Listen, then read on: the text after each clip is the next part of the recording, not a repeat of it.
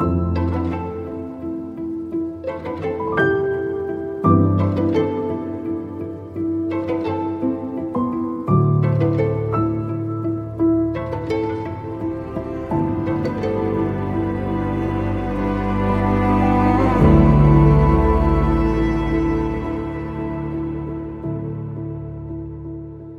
So let's talk about people today. Let's talk about connections because you and I were made to connect with people. We draw life from that. And we were made to be shaped by people. When you think about uh, spiritual influences that form characters, that renovate the heart, that happens through relationships, through people more than any other way. So today, real, real simple, you could just use a little acronym AIM when you think about how to connect with people today. Be authentic, um, just truthful, real, alive. There's nothing worse than when people are operating on autopilot.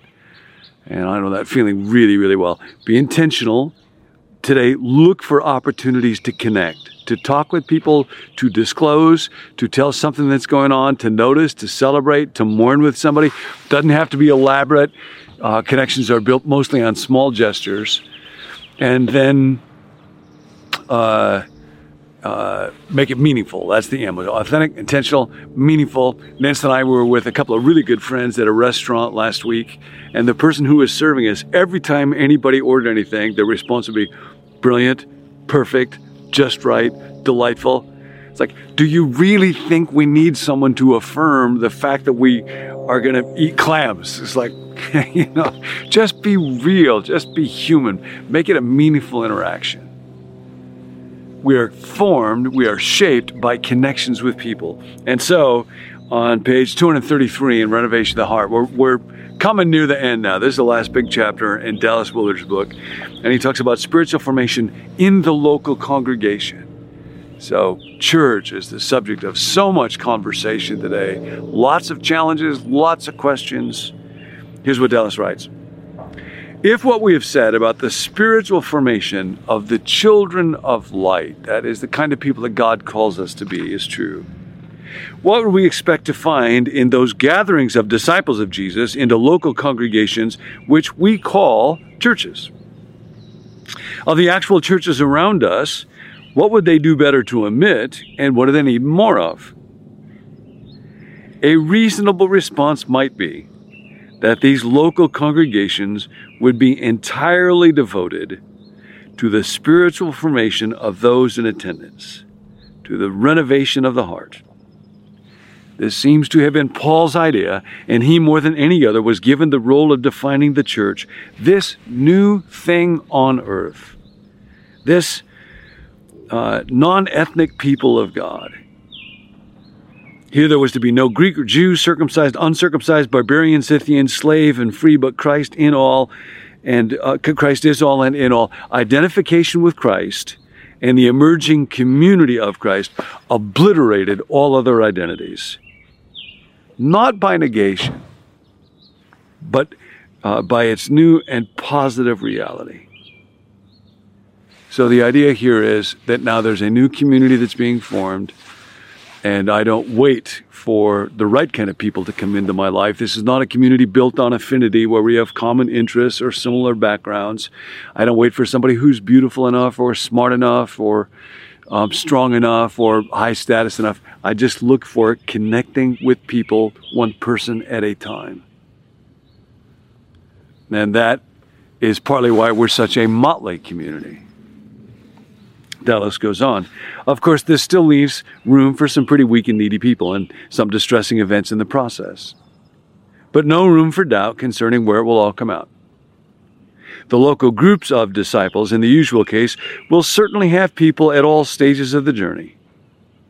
They can be compared to hospitals, with people at various stages of recovery and progress towards health. Some will be undergoing radical surgery or strong treatment. Some will be in ICU. Others will be taking wobbly steps. Others will be showing the flush of health and steady strength as they get ready to resume their life. But all of us are on this road. We are a hospital with people in every imaginable kind of spiritual condition. But it is when we meet with, connect with, learn to love each other, that we begin to be formed. And God uses the people in my life and your life to shape us. This is a very different way of looking at relationships and at people. I was reading an author, Melissa Kirsch, recently, who was saying part of what's happened with COVID and increased isolation is uh, an increased uh, uh, inability to deal with uncomfortable situations. Now, how does God enable us to get better at that? Well, He sends us people that we would be uncomfortable in being around. The only way to become a person with a larger comfort zone is being willing to enter into discomfort. But we don't do that when we think of other people as beings who are just there to enrich us. I was reading another article this week, and it posed the question uh, how many people do you, how many friends do you need to stave off loneliness? And of course, that's the wrong way to approach the question because a friend is not a loneliness management unit. A friend is somebody that I seek to pour myself into, that I try to connect with, so that I in turn can be shaped by them, no matter who they are, and whether I find myself incredibly comfortable or actually quite uncomfortable when I'm around them. So, here's four questions that you might think of as you walk through the day and ask yourself, who are the people that I would most likely uh, like to be shaped by? And this is from uh, an author named Anna Akbari. Four different questions. The, the first one is, who do I learn from? Who's somebody that when I'm around them, I find my mind and my spirit growing? I think of Max many years ago, somebody who himself was a constant learner. And he had done all kinds of stuff so that if there was anybody where it seemed like he could just coast in life, it would have been Max. But instead, I noticed when we were at meetings together, he would always have these um, uh, index cards in his suit pocket. And he would constantly be taking them out to write down thoughts, to write ideas.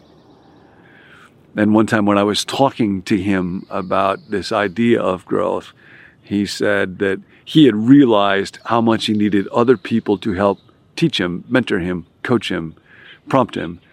And so he was quite intentional about this. He actually formed a small group. He talked about how, because nowadays we're often separated ge- geographically from people that we would like to be friends with or like to have influence in our lives, he formed what he called a secretariat.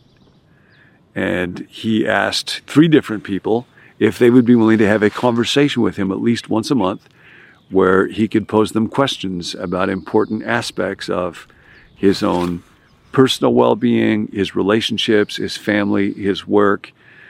And uh, so that became a very significant idea for me. And he became one of those people for me. I formed a little secretariat, and up until he died, he was one of those folks. Then a second question is who challenges me? Now, this is where actually we do need friends who will make us uncomfortable. One of the words that Paul uses characteristically in the New Testament is that we're not only to encourage one another and love one another and comfort one another, we are to admonish one another. And a great friend will do that. Ignatius of Loyola has a word, magis, I guess is the Latin word, that in, in circles influenced by him gets talked about a lot. And the idea behind it is more, to always long for more. Not in a greedy way, more money or more pleasure, but as I'm making decisions in life to ask myself, what will bring more glory to God? What will bring more love or more flourishing or more joy to the people around me? And this relentless non paralyzing, non exhausting pursuit of more. I think of my friend Pat. And I don't even get to spend all that much time around Pat. I don't know him super well, but every time I am, there's just this challenge. How could you learn more? How could you do more? Again, not in a paralyzing or a neurotic way, just a drive to derive everything that I can out of life and give what I'm able to. I think it's being challenged that's one of the qualities that really drew me to my wife, Nancy. And I can remember quite a few years ago, she was talking with me, and I was going through kind of a difficult time of life. And she said, Man, uh, you know, when you are at your best, you are relaxed, you are alive, you are joyful, you are learning. uh, you bring life to other people, and I need that guy. I miss that guy. And I said, Well, I do too.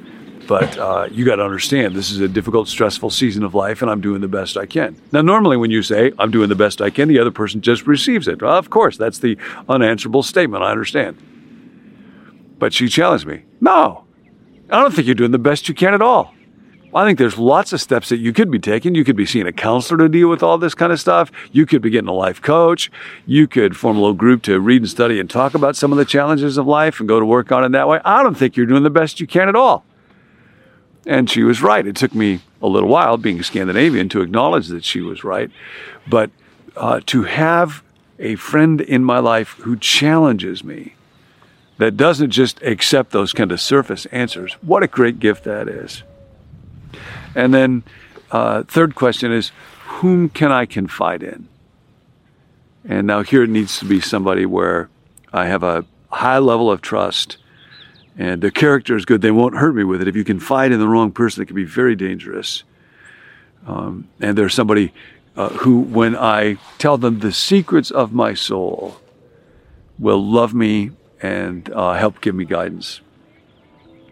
And then the fourth question who do I find joy with?